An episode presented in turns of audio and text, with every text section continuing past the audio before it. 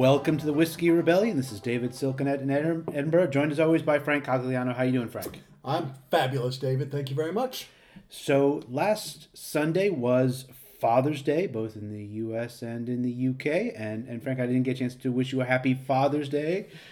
Happy Father's Day, Frank. Thank you, David. Happy Father's Day to you too. Uh, uh, this was since this was the 50th anniversary of at least Father's Day as a is a national celebration, or at least a nationally recognized holiday. Uh, we thought it would be an opportunity to, to talk about the history of Father's Day and, and fatherhood and, and what this all means. Yes, it should be said that. Uh, so, so you're correct that in 1972, Richard Nixon signed the legislation creating Father's Day as a national holiday in the United States. But as we'll see, it has deeper roots than that.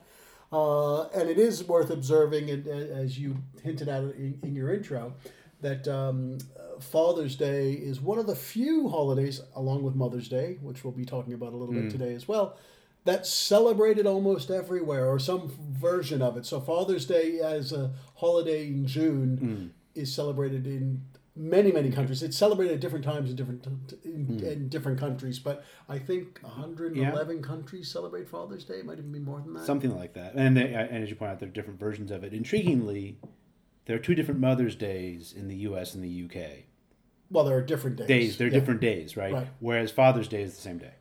Yes, that's which right. is intriguing. I mean, and that I think actually has to do with the history of it and, and when it, how the, these, And my son, our son, who was our first child, I probably shouldn't be saying this because one of our dozens of listeners might steal his identity, uh, was born on Mothering Sunday, as they call it, Ah, uh, occasionally a Mother's Day here in the UK, um, a few years ago. now does Father's Day, in your opinion, get as much respect as Mother's Day or Mothering Sunday? Well, what do, what do you mean by respect? Well, Wait, this isn't going to be some. You, you aren't going to go on some kind of like No, okay, I- men's rights grievance in this podcast, are you, Rand David? Are you? Is this going to be what day? Why? Why is every day Mother's Day, but we only get Father's Day well, once a year? so I'll, I'll just give you just. Wh- wh- what are you getting at, David? Unburden yourself. Not. I have, I have lots of burdens, Frank. I'm not sure this is the podcast for that. Um, one of the one of the things that I, in doing research for this, I, I noticed uh, was that you know the amount of money that gets spent on gifts for Mother's Day versus Father's Day is radically different. Mothers, you know, on average, of course, this is according to the National Retail Federation, mothers get gifts on average of $186 uh, for a total of $23 billion spent every year. This is in the United States. the United States. Uh, and whereas for fathers, they get $135 or on average uh, something in the order of, of $15.5 billion. And the numbers for the UK seem comparable. Uh, and you know, getting a, a reservation for brunch on, on Mother's Day very very difficult. Not so difficult on Father's Day. Um, and so they, it's, I'm just intrigued by those numbers and what they mean about these two days and their histories and, and what have you. I would make two observations uh, about that. One is, and I don't, and these are avoiding your respect question. One is who's doing that spending? When children are small, of course, it's the other parent buying for, or it's it's one parent buying for the other. To be sure. I would suggest not because they're more generous, but probably because they don't plan ahead and are more desperate.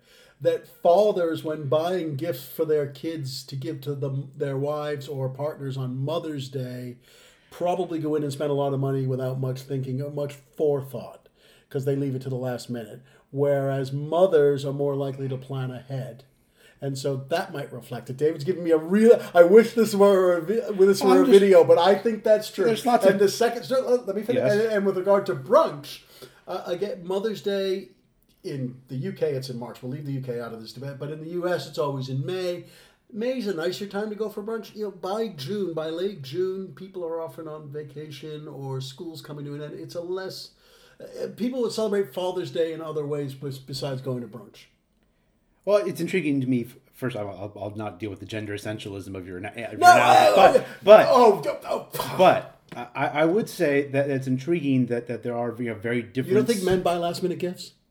Everybody than- oh. everybody buys last minute gifts, and some people and so I don't want to, but on your other point, I think it's intriguing that there are sort of a separate repertoire of things for Mother's Day and Father's Day. You know, Yeah, fa- brunch is really expected for Mother's Day. Day, and whereas Father's Day, there's like this association, at least in the United States, of grilling outside, and like Dad will be in charge of, you know, smoking some kind of animal product or something. At least that's the the stereotype attached. to it. David, such gender essentialism. Uh, anyway, um, so let's talk about the origin uh, of, of Father's Day because I think it's actually they're they're linked to the origin of Mother's Day. Before we do this, though, Yeah. so do you actually believe, though, that Father's Day doesn't get as much respect as Mother's Day, as measured it, it, in, In- your in money. crass monetary Well, way? it, I think it's always been in the in the shadow of Mother's Day because Mother's Day comes first, and, and Mother's Day inspires Came first. came yes. Uh, what else comes first on the calendar? Um, but it I, it you know it father's day grew out of, of, of mother's day in a way in terms of its origins. We'll talk about that in a minute. Uh, and for much of the you know the first 50 years in which Father's Day was rec- celebrated, uh, you know, it, it, it or- originates in the early part of the 20th century. There is this sense where, whereas you know, th- there was a, a debate happening about how one should recognize fathers and do fathers deserve as much recognition as as mothers do. Um, and and there's some interesting stuff that happens in the 19 we'll, we'll get to that. But let's talk about the origin of, of Father's Day. Well, there's, a couple of different origin stories, but I think there's one that's probably the predominant one. Yeah, I mean there are there are several origin stories, and they they come together in the early part of, of the 20th century. I mean, it should be said there are versions of Father's Day going back centuries. Yes. I mean, uh, Saint Joseph's Day in particular, Joseph, of course, being the uh, stepfather of Jesus. Um, on March 19th is tradition in a lot of countries going back to the, the early modern period was was celebrated as a kind of quasi Father's Day. Uh, but in the U.S., in the U.S. context, we get celebrations of Father's Day. Interesting discussion, and there's an interesting debate about how Father's Day should be spelled, whether it's apostrophe S or S apostrophe, which goes to what are you actually celebrating? and, and the same was true for Mother's Day. Yes. Yeah. Yeah. Um, but what we see is around in the progressive era, we see the emergence of Father's Day. So there are a couple of origin points. Um, one that often gets mentioned is a celebration that took place in Fairmont, West Virginia in July of eight, 1908 when um, a, a commemoration was held in the aftermath of a mining disaster that took place the year before in December of 1907 that killed 361 men, 250 of whom were fathers, and there was a sort of ceremony to mark the the deaths of these of these fathers uh, the following the following summer. Uh, generally reckoned to be the first Father's Day in the United States, however, took place a couple of years later in Spokane, Washington. Um, do you want to say a little bit about that? Sure. There's a Civil War link to it. Yeah. Everything's got a Civil of War course, link. of course so- it does. All the important things. Um, so the the woman who gets credit credited with with this origin story is a woman by the name of Sonora Smart Dodd. Uh, and she was inspired in part by the recently created Mother's Day. There had been a long campaign to create a Mother's Day, and uh, during the Progressive era, they they uh, established that as a, as a national holiday. And she thought that there should be a similar holiday for fathers, and she was inspired in large part by her own father, uh, William Jackson Smart, um, who is often described in these as a uh, Civil War veteran, and he was a Civil War veteran. But when whenever when they say Civil War veteran, I'm like, ooh, like what side did he fight on? Turns out he fought on both sides. He was from Arkansas, and then he was captured in Pea Ridge in 1862. So he fought for the Confederacy, uh, captured in 1862, and then fought for the Union. So he fought for both. So Civil War veteran. Um, but her father uh, ended up raising Sonora and a whole bunch of siblings uh, when their mother died. It turned they were a blended family. He had been married previously. or their mother had been married previously, so they had a whole bunch of, of, of kids. And he ends up raising all of them by himself when uh, Sonora's mother dies uh, in childbirth. Uh, and so she approaches uh, local ministers and the local YMCA to set aside a day for fathers. And originally she wanted it to be on June 5th, which was her father's birthday.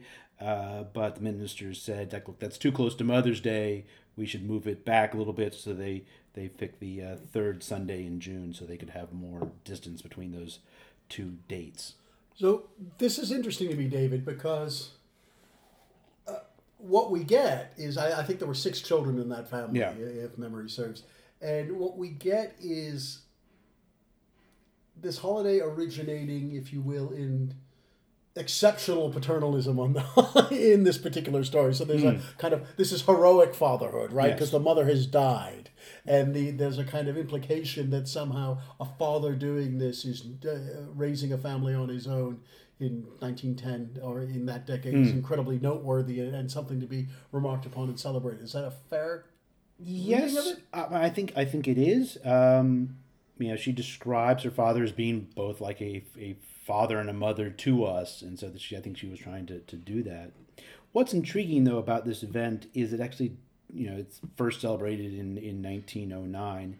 It doesn't really catch on, and there's a variety of people who are pushing for some kind of Father's Day in the progressive era, um, you know, uh, Jane Addams, uh, famously of, of Hull House in Chicago, says, "Look, we should have a Father's Day." There's other organizations and groups that, that say maybe we should have a Father's Day. You know, we should make this a more you know uh, recognized event on par with what was then becoming a, a real uh, you know nationally recognized Mother's Day.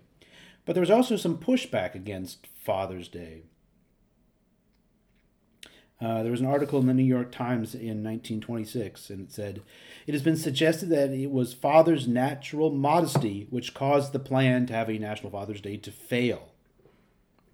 Uh, and so there was, uh, you know, a movement against sort of Father's Day, and there was a concern that that Father's Day was becoming commercialized, that, that, that this was really just a ploy to sell people stuff. Um, and, and in fact, there does seem to be some interest in Father's Day very early on by necktie producers and by uh, the tobacco industry. And there's actually debate between the tobacco industry people and the necktie people over which day Father's Day should be celebrated. The necktie people, I think, wanted uh, the uh, the 21st and, and of June, and the tobacco people won the 14th of June. They fought over it for a series of Why? I don't. I don't. I don't know. I think it was sort of power. They eventually settled on on on June twenty first, uh, which then was the day in the nineteen twenties. Um, but there there was a, a, a fight over it, and I think there was a recognition maybe this was kind of a cash grab. Um, and so there was. But there was also, it. but it wasn't just that. Although it's interesting, of course, you in in uh, opening this up measured our attachment to these holidays by the amount of money spent, which uh, suggests it is a cash grab. Um, but also, there was a kind of gendered backlash to this as well, with some men saying Father's Day because it mimics, of course, you can't talk about Father's Day without talking about Mother's Day, which has deeper roots, and I actually want to explore those in a second. Um, somehow was effeminate yes. and and and kind of called into questions notions of manhood in the twenties, and and uh, wasn't really Yeah. a fit holiday. Yeah, and if, if the, the established pattern for Mother's Day was to buy mother flowers, do you buy father flowers? Like that's seemed to many people to be inappropriate. Um, that fatherhood you know, should be its own reward or something. You buy them tobacco and a tie. Exactly right. So so so David, before we move on though, can, can we just uh, unpack Mother's Day for a second? Because Sure. Mother's Day is really important to understanding this, I think, or or motherhood, Hmm. which might partially explain, notwithstanding my slightly tongue-in-cheek explanation earlier of the difference between Mother's Day and Father's Day. Um, motherhood is inscribed in America, um, and not just the United States, but in the United States.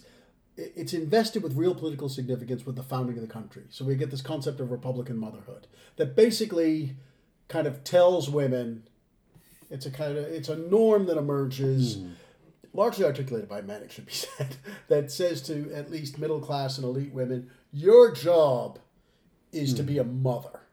And your but motherhood is um, is a politically significant act or or way of, of living because your job as a as a woman is to inculcate republican values into your children and raise your sons to be good citizens and your daughters to be republican mothers and that this is the role this is the most important role for women and this this emerges in the revolutionary era it's hotly debated among historians as to whether this is a step forward or not for women and and you know because it, it it definitely places women in the home rather than outside of the home. But there's also like women's colleges that are founded on that model stuff. That's right. So, so yeah, there, there are improvements to education. Yes, that's right. I mean, we don't have to belabor all this.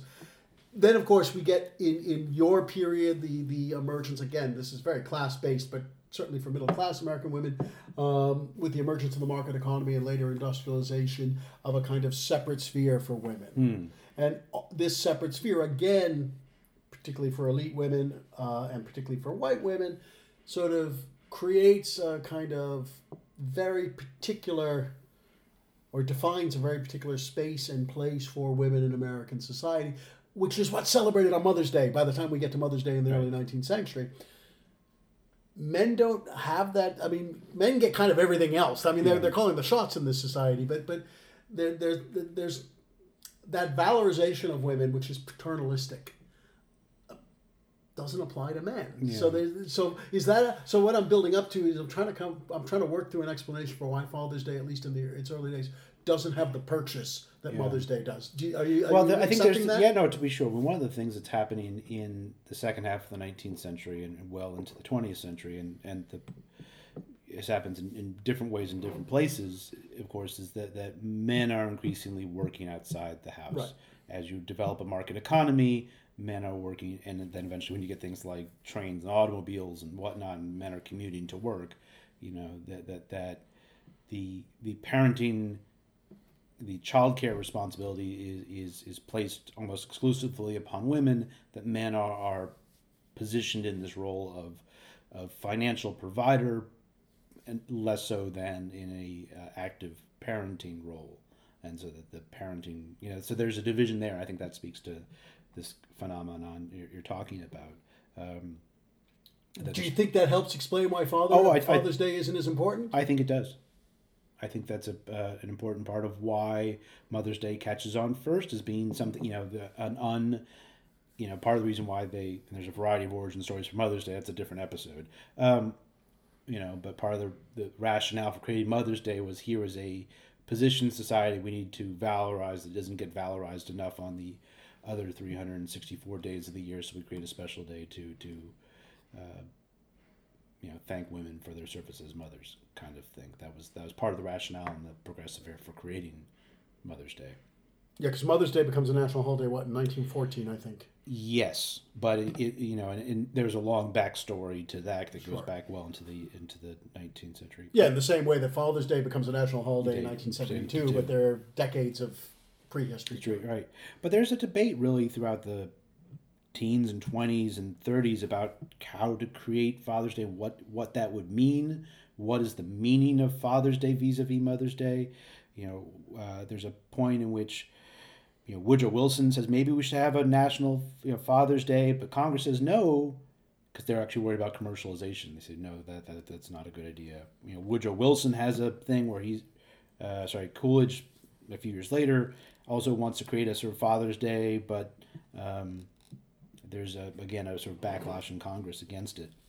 Um, D- David, why are they so worried about commercialization? This, of course, is the great capitalist country of the 20th century. They should love commercialization. Commercialization, yes, I, I that's a, that's a that's a good point. and I, I the, the if you sort of boil down, I think the debate part of what they're they're talking about, I think is you know on the one hand, I think there's a recognition that that national holidays are about commerce, whether that's you know Christmas or Thanksgiving or what have you, and you know they even move Thanksgiving at one, you know, and, you know Halloween you know becomes more prominent you know later. But the you know the, there's always a sense in which these things are commercial but i think there's always the sense that that congress wants to make that that, that they sh- even though they are commercial we shouldn't see them primarily as commercial opportunities. But I suspect in the history of all American holidays, oh sure a big part of that history is tut tutting about the commercialization of, of said holiday. Going back to the beginning of whatever the holiday is, is. yes. Um, and, that's almost uh, that, that's a kind of performative part of the of the celebration of whatever the holiday is. I'm sure people have been complaining about the commercialization of Flag Day. yeah that, that one hasn't really you know the sale of flags probably does go up on flag day vis-a-vis other days uh, that would be some interesting data to look at history of flag but um, you know I, but there is a real movement by businesses to create a, a you know a parallel to Mother's Day because they recognized Mother's Day made them a lot of money. Uh, in 1938, the National Dry Goods Retail Organization announced that it wanted to make quote Father's Day as important as Mother's Day, uh, and they set up a National Council for Promotion of Father's Day, which was uh, you know about sort of like how to market this holiday to buy goods that were you know targeted at fathers for Father's Day. So, So- you know So it doesn't. ties and socks and Right, stuff. and of course that's at the height of the depression. Yes. So so So, so they're thinking very consciously about how do we get people in the stores. So the first couple of decades, this thing doesn't catch on, or it's or it's mm. haphazard at best. It really takes off after the war, Yes. culminating. I mean, I think LBJ issues an executive order in 1966, um, naming the third Sunday in June, which again is a kind of international standard, not universal, but pretty widespread. Yes.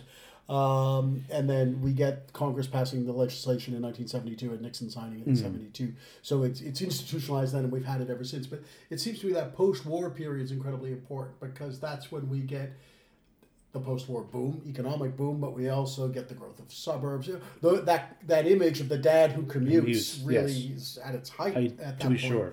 Um, and also the traditional, though it was never that traditional, uh, nuclear family as idealized in television programs. We're going to talk about that Hmm. in, a, in a little bit. Um, uh, so it seems to me that that might be the is that the golden age for Father's Day, or are we in the golden age of Father's, Day? I Is there a golden age of Father's Day? You know, I, I, you know, that's a good question. Um, there is, I think, even during that period, a debate about how to celebrate Father's Day and whether to celebrate Father's Day. One of the more interesting um, passages I found from this period was from 1957 from Maine Senator Margaret Chase Smith, who was one of the few women in, in the Senate uh, during during this period. And she says this Congress has been guilty now for 40 years of the worst possible oversight against the gallant fathers of our land. Either we honor both our parents, mother and father, or we let us desist from honoring either one.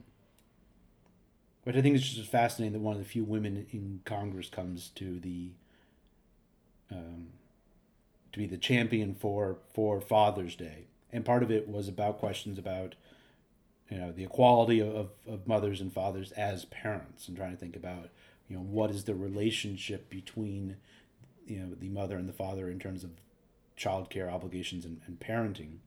Um, so I think that it's a fascinating notion. Um, the the moment though in which Father's Day is created in 1972, I think is is can't be divorced from. Sorry, that's bad. Uh, anyway, um, from Vietnam. In as much as as you know, there are fathers being sent off into Vietnam to die. There was a, a passage when the bill is, is debated in 1972 from Montana Senator Mike Mansfield, who linked the passage of the bill to Vietnam. He says uh, that the bill was uh, it- it's important to have Father's Day on the same status as Mother's Day in views of the burdens and responsibilities placed upon fathers during these trying times. And so that he found a link. There was a linkage there. You know, the seventies when Father's Day becomes national holiday, there was a very I think interesting and transitional period in terms of what fatherhood means in the United States. I think fatherhood is changing a lot in the 1970s. You know, it's, it's then that fathers are, for instance, first often first admitted into the delivery room. You know, the notion that the father's supposed to wait outside, you know, And smoke cigars. so smoke cigars, cigars. exactly, or just drop his wife off at the hospital and go get dinner or some other kind. You know, that notion about what a father is is more than just provider, but somebody who's supposed to parent from the very beginning. I think there's a real changing notion of that in the seventies. Um, you know, and obviously this is in the midst of, of the women's rights movement, in which you know that there's a whole changing dynamic about about women and work and how that relates to parenting.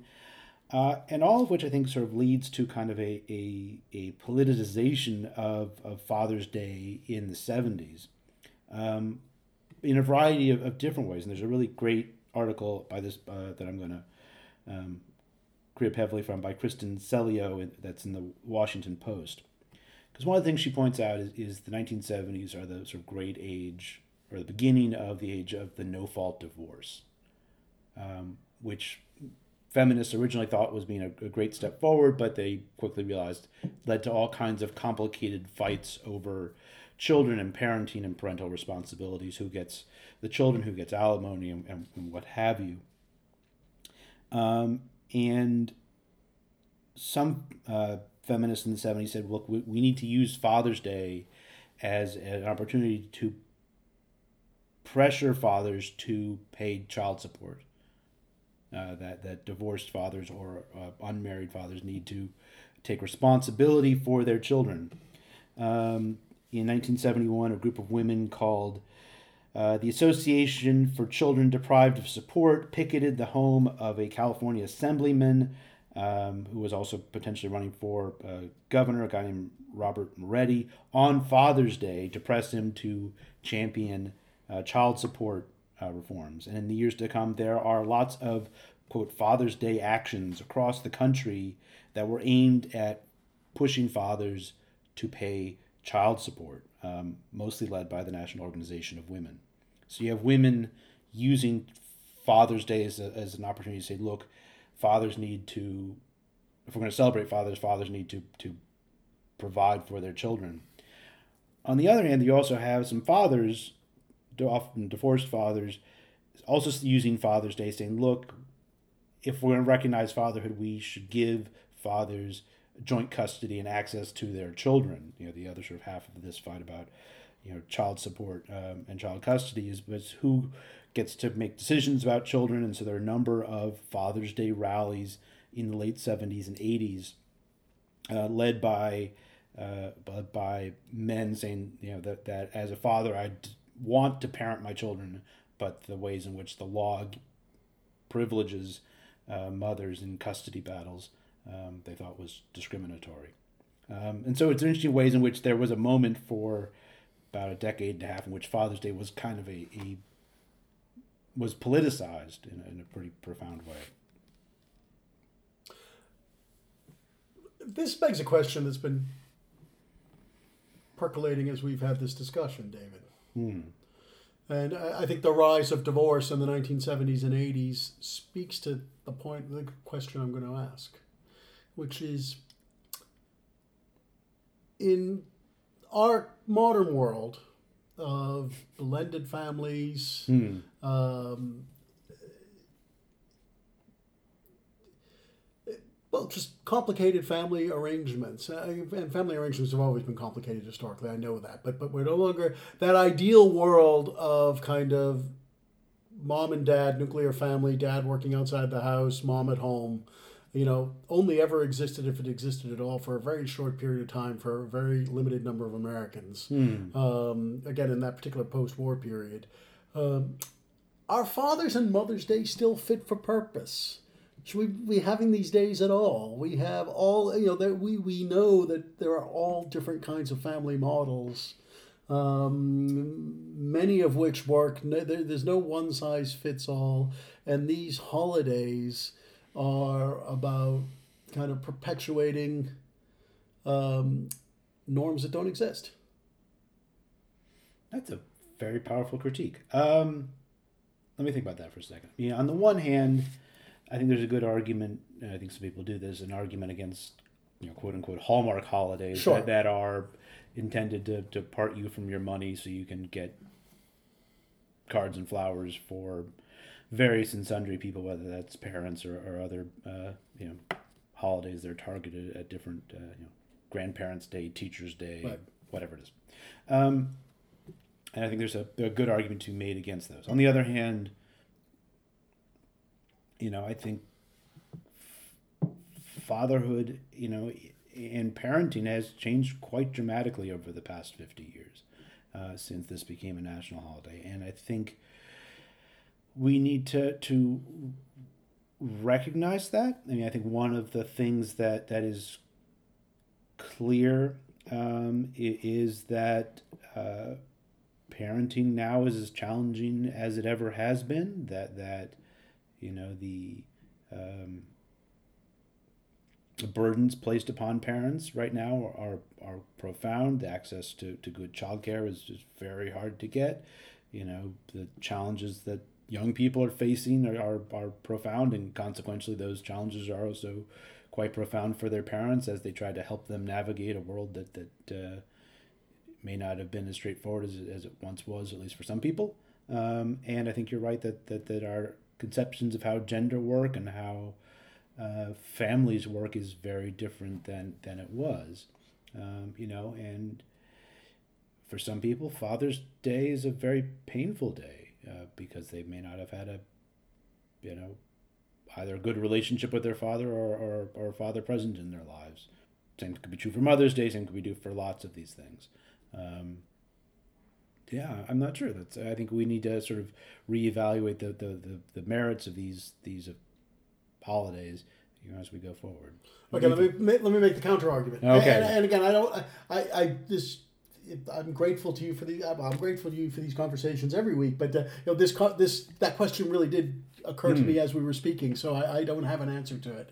Uh, let me flip it around and say there's no harm in this, right? Uh, or or there some people may find it a difficult day. I recognize that, but but in general, where's the harm in this? and therefore if you want to celebrate your mother or your father or your mother's or your father any combination you want whatever you've got is good yeah you know god bless you and and um, you could either celebrate the family you're born with or the one you made and and so so mm. you know there, there's and look sure it's hallmark or whatever and, and but again as we indicated in our earlier conversation again i think that's a part of all these holidays and people have complained about mm. the commercialization of them and you can make it as commercial or as non-commercial as you'd like frankly mm. you know i bet you the best father's day cards you ever got were the ones your kids made when they were small not the ones they bought you yeah, I'm not sure they ever bought me one. So I think it's just well, the one when they were small. ah, now we're getting to it. this is about David's concern about Father's Day. Uh, but, but but but you know what I mean. So, so therefore, yeah. and, and and and if you if you take a Sunday in June and want to celebrate or thank your dad if you've got one, there's no harm in that. Uh, so yeah. that, that would be the counter argument. I mean, in other words, this is this is not a holiday freighted with you know uh, with or, or premised on a kind of historical injustice or problematic origins like Thanksgiving, for oh, example, sure. or Columbus Day, which both of which we've discussed in the past. You know, it's it's sure not everybody has a good relationship with their father or has had one or necessarily has a father in their lives, and that's unfortunate. But for those that do, where's the harm? That that would be the counter argument to saying these holidays aren't fit yeah. for purpose anymore. And, and we, I'm we now I'm uh, persuaded by both. I, I, what would be your thought about having a, a, a Parents' Day? I think Parents' Day would be fine. The, the case against it would be the howling of people who complain about cancellation and woke culture, etc., etc. It would just become a, another front in the culture, in the never-ending culture war. If we said let's replace Father's and Mother's Days with Parents' Day, well, you know that's what. oh, to be, of course, the, of course, um, and I, and, um, I, and and then and then it will become like the Happy Holidays versus Merry Christmas thing. So so there is no. I, I think you and I agree, but I would say there's no harm in Parents' Day. Have Parents' Day if you want. Um, but I can imagine that this would just set off another, as we said, as I said, another. It would just be another front in the culture war, and we'd end up probably not celebrating what we mean to celebrate by having it. At least not in the first generation.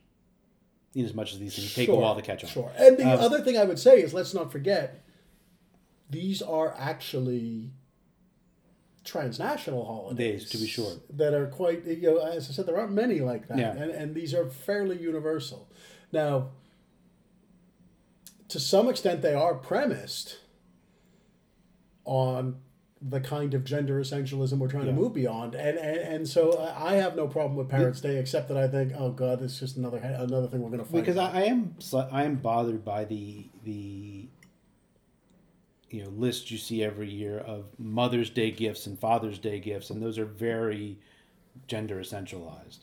But you don't.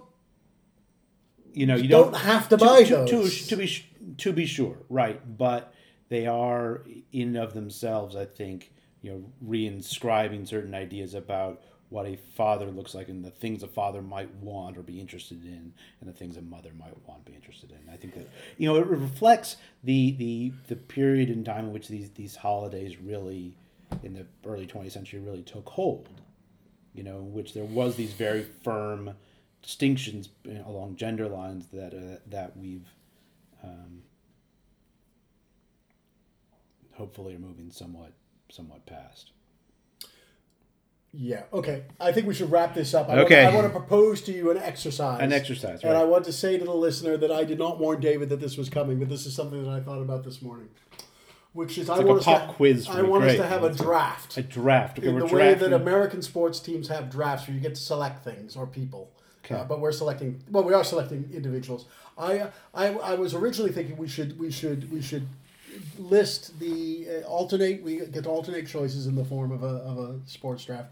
Of I originally thought we'll do the most famous fathers in American history or the best fathers in American history, and that's really hard.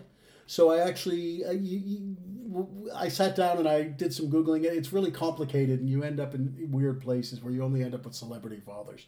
or George Washington, um, Well, well, the father of our country who has George no children. Washington is very interesting. Well, he does have children, David. He has- Don't be so, so Okay, he has no traditional in your family. he has no oh, biological David, Mister. Oh, David. No, you're right. No, you are right. Sorry, Frank. You are 100 percent right, and I'm. You're right. Yes, but but uh, yes, George Washington would probably be the number one draft choice because he is the father of the country, and that's it's very interesting the way that image is used. And Hmm. I've given some thought to that. That's too serious. I, I want us to do a different kind of draft. Sure. I want us to draft the best fathers in U.S. pop culture. So you can choose from movies, television, in your case, video games, I suppose. Go ahead. Um, music. Music. Okay. I wondered about Madonna's fictional father and Papa Don't Preach, maybe. so I want you to pick. So we're, we're, we're going to alternate and we're going to pick the top 10 fathers in American history. We each get five picks. Now, now are we talking fathers who are good fathers or fathers who are iconic fathers? I think we're going with good fathers. Okay, I think we're going with good fathers. So and you can use any criteria you, you want. Because, you know, I would say Tony Soprano is an iconic father. I don't think he's a good, father. father. Does that make that, sense? That, that seems like fair. I just So- want to so- make sure we so understand want what the criteria. So, here. so somebody you'd want, a, a fictional person you would want is your father, possibly. All right. Uh, so, so um, good fathers. The, the, the, the, uh, and, and, and I mean, I've been thinking about this all morning. You, you don't have the advantage of that. I've been right. thinking about uh, trying to think across time and space as well. Uh, so, uh, because of course, the particularly with sitcoms, Hmm. the family unit is so essential to the history of situation comedies, especially in American television, but not only, that there are loads and loads of really kind of archetypal and famous fathers. yes, and I want are. us to. Okay. So, and in fact, one thing I was thinking, we could almost confine it to TV, but I don't want to. I don't want to be that narrow, because there are much better fathers in TV programs, I think, or, well, better by however you want to define Hmm. it, than in movies. In part because in with a successful TV program, you're developing it over a long period of time, and Hmm. I think that works quite well. But anyway, Okay. so. David, I'm going to give you No, no, no, first no. pick. You've been because- thinking about this more, so you get you get the first pick, so I can then, I can then. Okay, so off of what you uh. I'm counting down, but there isn't really a much Okay. of a difference. But I'm going to write these down. So I'm going to cheat okay, you're gonna with cheat. my first one. Of course this he is is. possibly Makes up the rules, No, and I then you cheat on of the course, first yes, pick. I'm making up the rules, and I'm and I, so my with the tenth pick, I am picking. The reason I'm cheating is this is actually from Canadian TV. That's fine. but it's on Netflix, and I think it works. I want to take Appa from Kim's Convenience. Have you watched Kim, Kim, I, Kim's I Convenience? cannot say I've seen. It's fabulous. And it's set in a convenience store in, in Toronto. And the family is a family of Korean immigrants to Canada. And the dad in that Appa is fabulous. And he has a complicated relationship with, with his kids, particularly his son. But he's very, very good and has a very, very good sense of humor. And uh, yeah. okay. So so uh, that's the 10th pick. That's the. Okay, so you- so you're going But- down from like the all right. We're counting which, down. which We're is not counting- not usually the way you draft things in sports, but that's fair enough. Right, but it, So- it, it, it, I'm making up the rules. So, Okay. so, so, uh, you're right. That is the opposite way. But But- uh, but I don't want to give away my top picks anyway. Fair so, enough. So Okay. with, with the ninth pick, with number nine, who do you have at number nine? Okay, so I'm gonna I'm gonna do it. I have no idea what your picks are, so I'm probably gonna steal. No, some. we, we have not consulted each other. Clearly, I have no idea what's going on until about 30 seconds ago. Right. I'm going to pick one that, that is complicated because I think fatherhood is complicated. And I think um, this is probably the, the most iconic father uh, of the 70s and 80s Darth Vader. I thought he was on my list. Now, obviously, he's a But bad. is he a good father, David? Come on. No, clearly not, right? But clearly he's a father who made some pretty substantial mistakes. Um, but you know, at the very end of his life, he makes uh, he makes the choice to to sacrifice himself to save his son. Okay. All right. Yep. You know, but I think that it's intriguing that that's thinking about how fatherhood developed and when those movies came out in terms of the sort of rise of of of uh, single fatherhood and divorce. Like there's a whole moment there. Uh, you know, George Lucas famously got divorced during that period, and, and that fits into this. And Axis, you does he have? So, yeah, I'm gonna pick Darth Vader just because I think that's a interesting depiction of fatherhood, if not a Nice. Okay. I, I, that was one of the ones I had on my list, but I wasn't sure, so I will have to go back to my draft board as Okay, in, okay. in the war room. Um, I want somebody. So with the eighth pick at number eight, I want somebody who's an archetypal sitcom father. So I'm playing this Mm. conventional, unlike you. So I'm thinking here of the kind of classic early sitcoms like uh, Father Knows Best okay. Or a little bit later the Brady Bunch. So you get Mike Brady. Although I don't want to give you give necessarily give things away, but I'm going to take Ward Cleaver, Okay, Ward Cleaver. Right. who was the father on Leave It to Beaver. Did you ever see Leave It to Beaver? Yes, I'll leave it to Beaver. Yeah. Yeah, I mean, it, I mean, I, even I, old as I am, only saw it in reruns as a kid. But uh, Ward Cleaver was the archetypal 1950s TV dad. Okay. always very patient, dispensed wisdom, spent a lot of time smoking a pipe and reading the newspaper, while June Cleaver, the mother, you know, did all the labor in the house. But Ward Cleaver, um, and he was played by a guy named Hugh Beaumont. And I once saw graffiti in Connecticut that said Hugh Beaumont lives, and I've always been intrigued by that. So that, that Okay. somebody, some graffito, um, was such a fan of Leave It to Beaver. Now this was a long time ago that they that they were inspired to do that. So who do you have? Who's our seventh most important pop culture father? I'm not listeners. I'm not taking this very seriously. Yeah, well, in case you yeah. told. Um, because it's not a serious assignment. Fred Munster. Nice. Have you seen the Munster? You've of course Yeah, seen the yeah, Munster. of course I've seen the The. Munster, But okay. anyway, justify your pick. Um, so, you know, the, the Munsters were kind of actually kind of a riff, I guess, on the, the Addams family in their own way. Uh, but it, which both of them were riffs on On- on the sitcom stereotype, Leave It to Beaver, Father Knows Best kinds of tropes. Uh, he seemed like a father who was actually very involved in his children's lives and gave gave good advice and and and listened to his children a lot. And I think that's one of the key things about fatherhood is not only sort of you know the father knows best telling the children what to do, but the the parent who can listen and learn from their children. Um, I think that's a, an admirable quality. I think Okay. I want to see. Did Fred Ward play? I don't remember. It was a long time. Okay, I want with my sixth pick. I would like Fred Sanford from Sanford. Oh, that's a really good one. I, I don't think that's a, a show necessarily that some of our listeners will be familiar with. Uh, it was a great show. it was a great show. in show. the 1970s, and it was was um, was it in the same stable as the Jefferson and All in the Family? The Jeffersons and All. I the think Family? it was. It was in the yes. I think it like was the same production the company. Yeah, But Fred Sanford's very good father, and his very played by Redd Foxx. yeah played by Redd Foxx, and and uh, yeah, and and uh, very very good and interesting there because the relationship turns on his relationship with his adult child, his Yes. adult son. And most of our idealized uh, pop culture parents are, are the parents of the fathers of, in this case, The young children. children, right? So I've got Fred Sanford, at, uh, and, and that's a remake of Steptoe and Son, which was a British program. Really? Yeah. Huh. I did not know that. All right, my next one's going to be problematic because why not? Because um, it, but it was something that was portrayed as the ideal of fatherhood at the time, and so I'm going to divorce the character from the um, actor who played him. I know where you're going, going with this. I thought a lot about, about this, this one. one. right? Um, that's the, the Bill Cosby on the Cosby Show. So he's Cliff Huxtable. Cliff Huxtable, of course, is the character's name. But although they called it the Cosby Show, not Huxtable, I don't know. Um, so, okay.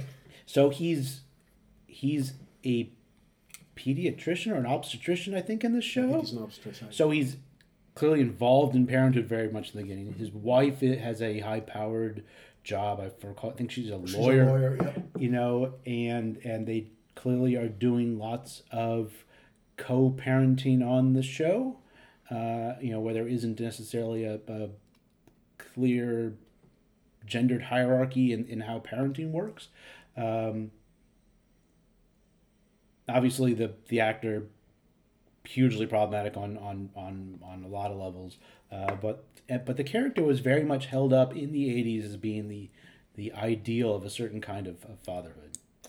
Okay, I, I mean I, I have to confess that I thought a lot about this this morning about this particular character this morning when I when I mm. came up with this cockamamie idea. And I wonder the degree, and this is something perhaps for another time, another episode, the degree to which Bill Cosby's clearly problematic behavior, and I, I am in no way suggesting that you are endorsing or supporting. No, no, no, no. Yeah, I'm talking about the character. Yeah, I, I, yeah. And, and I yeah. So this is not a criticism of you, but I want to raise a philosophical question: whether that kind of invalidates the ca- the fictional character. And would you watch the Cosby Show now? I mean, they won't show it now. No, because no, I don't think I would. I don't think I'd enjoy it. Yeah, I mean, so so it. it I, I I'm referring here to the memory I have of watching it right fondly in the in the eighties. Yeah, me too. And and he was America's dad. He was America's dad. He was America, and and now we're going to just write that out. So I, I admire your courage. Is that no, there's no courage involved. We're, this is a podcast, podcast, and we're making things up. Um, I, w- I thought of him, but but ruled him out because okay. I am uh, I am occupying the high moral ground, David. Of course, you wallow in the sewer of your depravity. Uh, so yeah, so. David, you and Cliff Huxtable can live on an island together. Uh, I want to go with another Fred. We've got three Freds, by the way. Okay. Flintstone. Oh, of course. Fred Flintstone. Working class father. We don't get many of those necessarily. Although I guess Fred Sanford was a little bit. Uh, uh, oh yeah, yeah, he's a definitely. Yeah okay. But but because uh, most of these portrayals are of are often middle class parents. Most of the ones mm. on, on, American television at this period for much of the past uh, few decades. But I think Fred Flintstone is an archetypal um, father to Pebbles and Bam Bam. Okay. Wait, it, no, Pebbles. Pebbles. Pebbles. Yeah, Bam, Bam, Bam is Barney Rubble's. Now he might be Bam Bam's father too, but that's a different. That's a different story. yeah, I'm breaking this wide open. No, you're right to Pebbles, but but um, he's very dedicated to Wilma. Um, I like his. You know, he he's got outside interests, which I think are important. Mm. You know, he's very committed to his bowling league. That's um, true. I, I, think Fred celebrates Christmas five million years too early. Right? You know, yeah, that's yeah. but um, well, he's not. A, he's not afraid to live with dinosaurs. um, I, I, think Fred Flintstone is uh, our fourth best, um, and, and, he's very dedicated to his to, to his child. Okay, I think so. Fred Flintstone. Huh. I'm going to go with one that I haven't seen in many years, so I can't. Remember, so, but but I think it's an interesting example given the story we're telling here. Kramer versus Kramer. I'm not sure. I don't even remember what the character's name was. You might remember. I don't. I, mean, I remember the film, film, but I don't remember. I remember. But you know, I think in terms of a depiction of fatherhood in media that that challenges ideas about. Do you think he's a good father?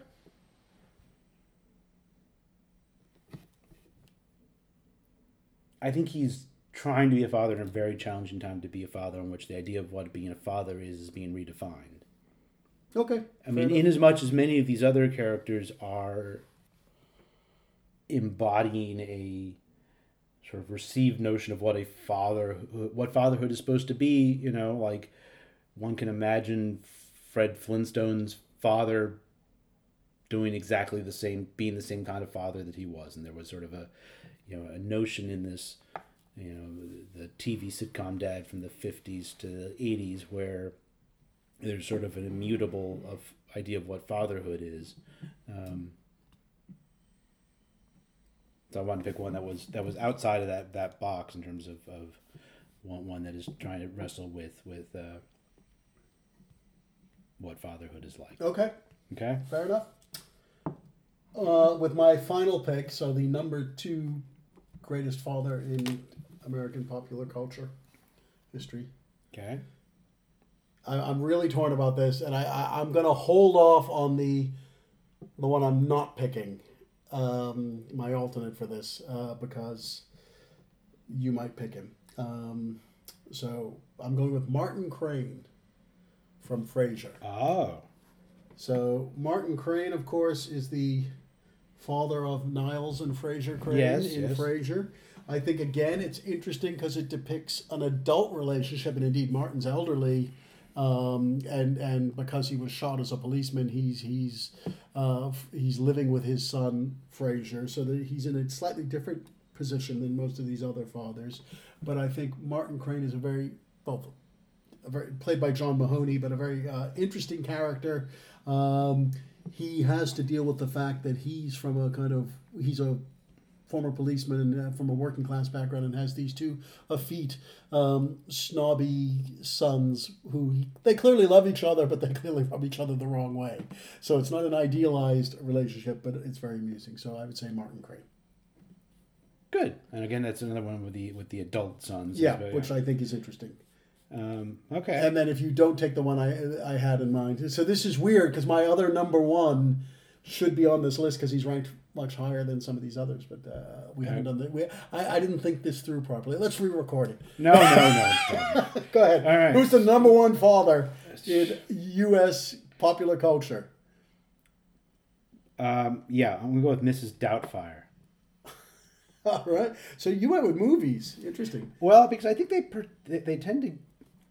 I wanted to get away from the the the, the ones that give somewhat more edge to what fatherhood is. like. Okay. So so tell us. So the, the the basic plot of the the Robin Williams film is that that he's a divorced father who who who wants to spend time with his children. His mother, their, their, their mother has taken them uh, away, and so he impersonates a a nanny so that he can spend time with his children.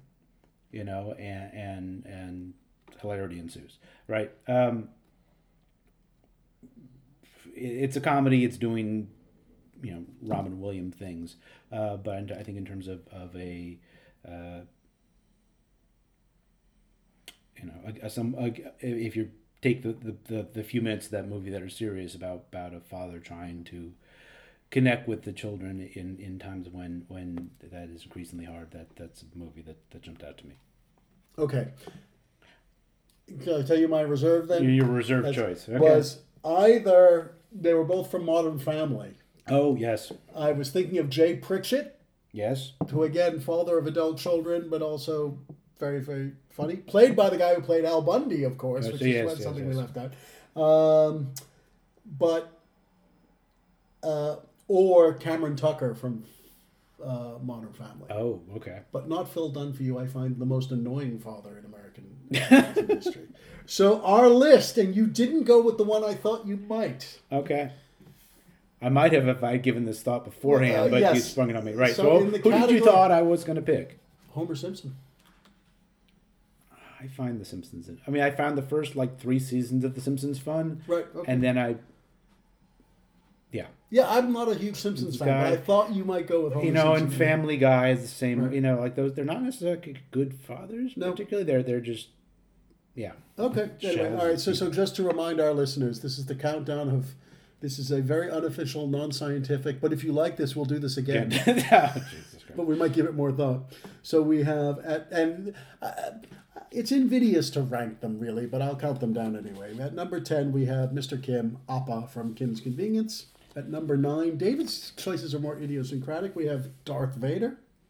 At number eight, representing the Golden Age, we have Ward Cleaver. At number seven, subverting the Golden Age, we have Fred Munster. At number six, we have Fred Sanford.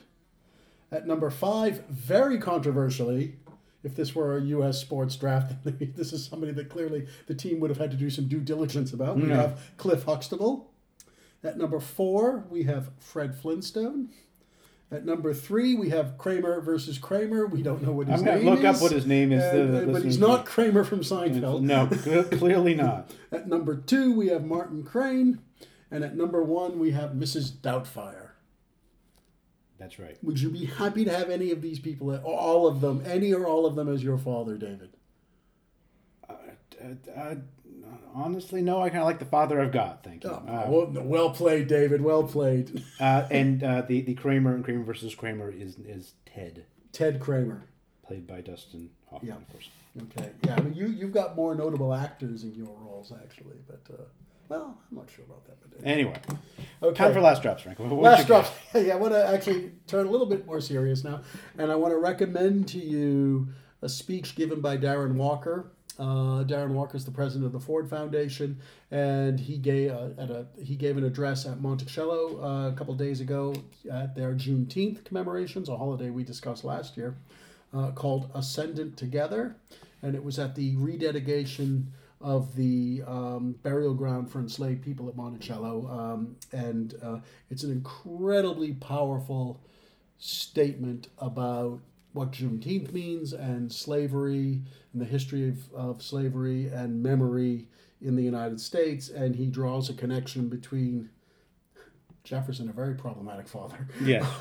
in all kinds of ways, and Jefferson's legacy and the history of enslavement in the United States and the, the relationship and the obvious contradiction between the ideals that Jefferson articulated both in his public life, but also to a degree in his private life, and the practice of his slavery, uh, of uh, his practice of slavery and enslavement at Monticello. It's a very powerful statement. If you can find, it's available um, uh, lots of places on the internet. there will be a link to it on the, yeah, on the show notes. but if I would commend to you Darren Walker's address, "Ascending Together," commemorating Juneteenth and the dedication of this, uh, uh, the rededication of the enslaved burial ground at Monticello the other day.